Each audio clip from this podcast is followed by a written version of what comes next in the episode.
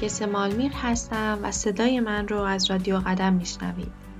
با اپیزود هشتم مهمانتون هستم. امیدوارم که هر جا که هستین سلامت و تندرست باشید تو اپیزود ششم درباره ذهن و اخبار صحبت کردیم و قرار شد که توی یه اپیزود جدا بیشتر درباره این موضوع صحبت کنیم.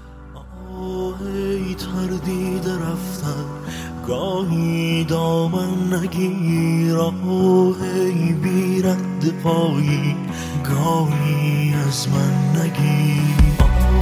ای تردید رفتن گاهی دامن نگیر.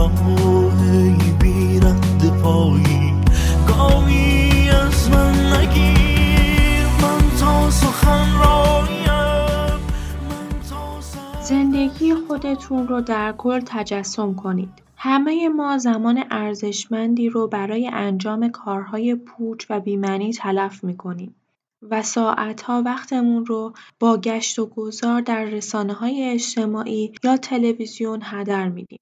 اگر همه این زمانها رو محاسبه کنیم در پایان سال می‌بینیم که چندین روز و هفته رو از دست دادیم. این کار رو انجام بدین. چون وقتی حقیقت رو محاسبه کنید فیسبوک رو میبندین و کابل اینترنت رو می‌کشید. و همچنین زمانی که می‌بینید گرفتار گفتگوهای پوچ شدین یا فعالیتهایی رو آغاز کردین که هیچ سودی برای شما نداره تغییر رویه می‌دید. چه کاری میشه برای حل این مشکل انجام داد؟ اولین کاری که باید انجام بدیم این هستش که راههایی رو برای حذف کارهای زائد پیدا کنیم. برای مثال پس از خوردن شام چقدر از وقتمون رو با صحبت درباره مسائل بی اهمیت هدر میدیم؟ چند تماس تلفنی برقرار می‌کنیم یا چند پیامک بی دلیل میفرستیم؟ اولین قدم این هستش که طی یک هفته تمام کارهایی که هر روز انجام میدیم رو یادداشت کنیم تا بفهمیم چقدر از روز رو به انجام چه فعالیتهایی اختصاص میدیم چقدر زمان پرت شده و هدر شده داریم. زمانی که نوشته هاتون رو بررسی می‌کنید متوجه میشین روزانه چقدر زمان رو هدر میدین در حالی که حتی متوجه اون نیستین. این در ذهن شما آلارمی رو روشن می‌کنه که برای خاموش کردنش مجبور میشین روزانه تلاش بیشتری بکنید. پس قبل از اینکه کاری رو شروع کنید، قبل از اینکه برای هدفتون تلاش کنید، متوجه موقعیت فعلیتون بشین. پس همین الان یک قلم و کاغذ بردارین و شروع کنید به نوشتن کارهایی که روزانه انجام میدین.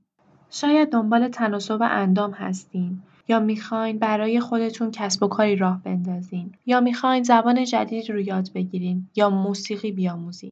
برای همین باید همین الان برنامه خودتون رو آنالیز کنید و عادتهای مضرتون رو از بین ببرید و ببینید چه چیزی براتون باقی مونده. یک ساعت، سه ساعت، دو ساعت در روز. تا جایی که می‌تونید این زمان رو افزایش بدین.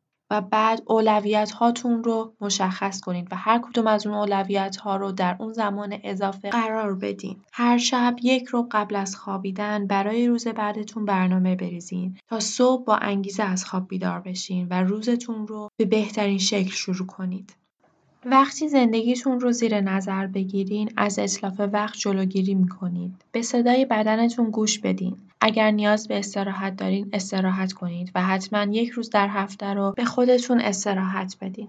ممنون از اینکه این پادکست رو گوش کردین. لطفا نظراتتون رو برام کامنت کنید و به هم بگین آیا دوست دارین تو اپیزود بعدی درباره شیوه بهتر برنامه ریزی کردن صحبت کنیم یا درباره موضوع دیگه.